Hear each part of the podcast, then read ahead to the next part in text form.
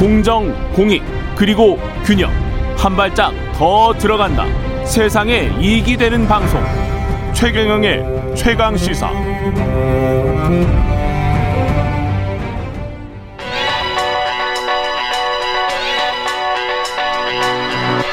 최강 시사. 김수민의 눈. 네, 김수민의 눈, 김수민 평론가 나와 계십니다. 안녕하십니까. 반갑습니다. 김수민 평론가는 참 그 백신 맞으셨습니까? 어제 맞았습니다. 그래, 그러셨을 것 같아요. 네. 그래서 제가 한번 혹시 뭐 네. 부작용 같은 거 괜찮았습니까? 다른 사람들은 근육통이나 이런 걸 많이 호소했는데 예. 저는 있던 근육통이 없어졌어요. 아, 그래요. 다른 주사를 맞은 게 아닌가. 예. 혹시 혹시 물 백신 맞은 거 아닌가 확인해 보시기 바랍니다. 얀센 백신 맞으셨죠? 그렇습니다. 민방위 예. 대원이라서 민방위 대원에서 네. 한 방만 맞으면 되는 것. 그렇습니다. 아, 좋았겠습니다. 예. 축하드립니다. 네. 얼른 맞으십시오. 나중에. 예. 국민의힘 전당대회가 대선 레이스에 주는 영향 있을 것 같아요. 이 그렇습니다. 주제로 지금 이야기를 하신다는데. 네, 정치권 세대 교체 바람 불고 있다고 하고 또 범야권의 대선 레이스가 정리가 아직 안 됐기 때문에 음. 가장 주목받는 요인이 어, 될 수밖에 없었습니다. 예.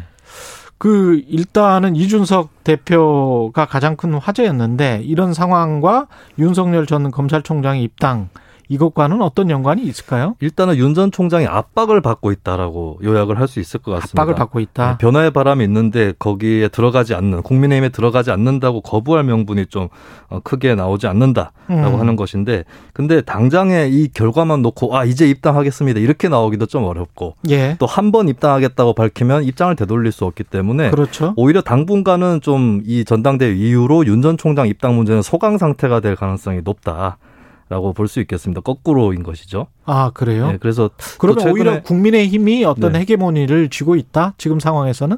조금 더 타자를 쥐고 있다? 조금 더 지고 있기는 한데 윤전 예. 총장이 아직은 좀 버티지 않을까 이렇게 보여집니다. 근데 이준석 대표가 이제 8월이면 대선 버스가 예외 없이 떠날 것이다라고 이- 재차 강조를 했거든요. 네. 예. 이게 안 오면 먼저 떠난다는 건데 음. 얼핏 치킨 게임의 성격이 있는 것은 분명해 보입니다만 네. 8월까지는 아직까지 그래도 시간이, 시간이 많이 남아. 있다라고 예. 하는 것이고 자칫 이제 이준석 대표의 이런 고집 같은 것이 윤전 음. 총장의 이니셔티브를 약화시키는 거 아니냐 음. 이렇게 볼 수는 있을 텐데 근데 이 대표가 수락 연설에서 이런 표현을 했더라고요 샐러드 볼을 만들겠다 예. 용광로가 아니라 용광로는 어떤 균일한 물질을 만드는 건데 음. 샐러드 볼은 본래 재료의 고유 속성들을 그대로 어, 유지해서 담아내는 것이다. 예. 이렇다면 이제 이거는 윤 전 총장에 대해서 어떤 메시지를 보내고 있느냐. 본인이 음. 하고 싶은 대로 우리 당에 들어오셔서 하면 된다. 음. 또 본인이 후보가 되면 또 당이 그 중심으로 가는 것이다. 이런 또 설득 메시지도 같이 갖고 있다라고 볼 수 있겠습니다. 근데 이준석 대표가 정말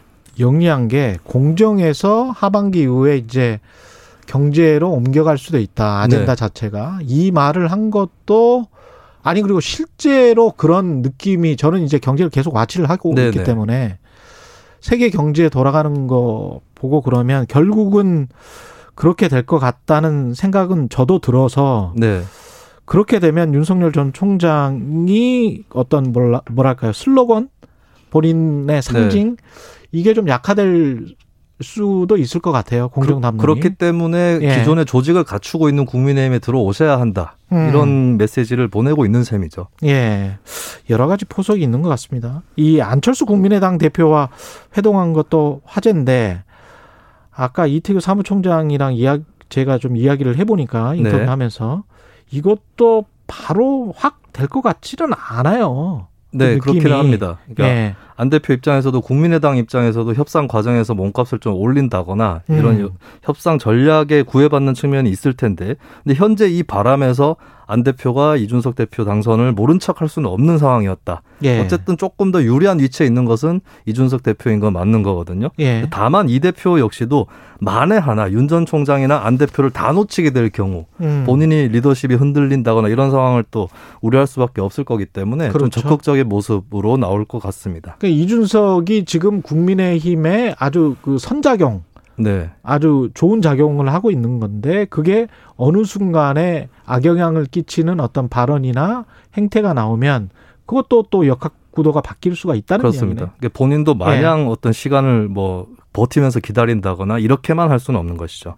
유승민 전 의원 같은 경우에 보, 수 야권 대선 후보 적합도에서 2위를 했습니다. 윤석열 네. 전 총장이 이어서 이것도 이준석 효과라고 봐야 됩니까? 어느 정도는 효과가 미쳤기 때문에 2위까지 올라간 건데, 예. 근데 여론조사 결과를 좀 자세히 살펴볼 필요가 있습니다. 예. 국민의힘 지지층으로 국한을 해봤더니 음. 최재형 감사원장보다 유승민 전 의원이 더 밀려서 4위로 나타났거든요. 아 그래요? 그래서 어차피 국민의힘을 지지하지 않는 층이 유승민 전 의원을 선호하는 것이 반영된 수준이다라고 음. 봐야 될 것 같고, 예. 근데 여기서 한 가지 예상해 볼 수 있는 것은 만약에 지난번 서울시장 보궐선거처럼 국민의힘이 당 지지층이 아닌 사람한테까지 여론조사 문호를 열어서 경선의 룰 그렇죠 경선 룰을 그렇게 잡, 잡으면 유승민 전 의원한테 유리할 수 있다. 대선 경선의 룰 그게 또 흥행의 어떤 필요 조건일 수 있다고 주장하는 사람들이 나오겠죠. 그렇습니다. 근데 이준석 대표는 당을 위해서 그 경선 룰을 해야 된다라고 주장을 하겠지만 예. 유승민 전 의원한테 유리한 룰을 고집하는 건 아니냐 이런 의구심이 또 나와서 룰을 두고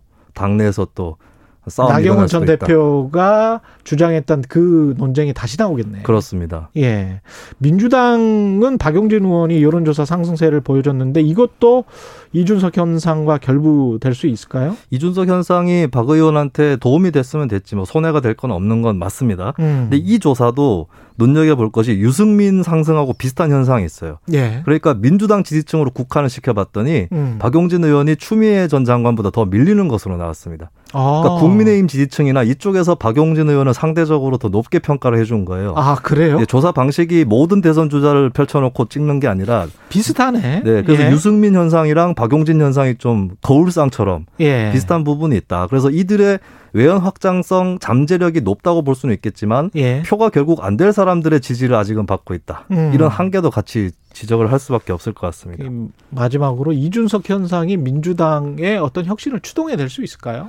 당장의 대표라든지 굉장히 뭐 대선 주자라든지 이쪽에서 음. 세대 교체가 일어나기는 좀 어려워 보이는데 하지만 음. 대선 주자 캠프라든지 음. 당직의 몇몇 자리라든지 이런 쪽에 청년들을 어떻게 전진 배치할 거냐 음. 이 고민은 민주당이 당장에 짊어질 것으로 보입니다. 김수민에는 김수민 평론가였습니다. 고맙습니다. 감사합니다. KBS 일라디오 최근의 최강시사 2부는 여기까지고요. 잠시 후 3부에서는 사건 사고의 이면을 파헤쳐보는 진실탐사 K 준비되어 있습니다. 일부 지역국에서는 해당 지역 방송 보내드리겠습니다.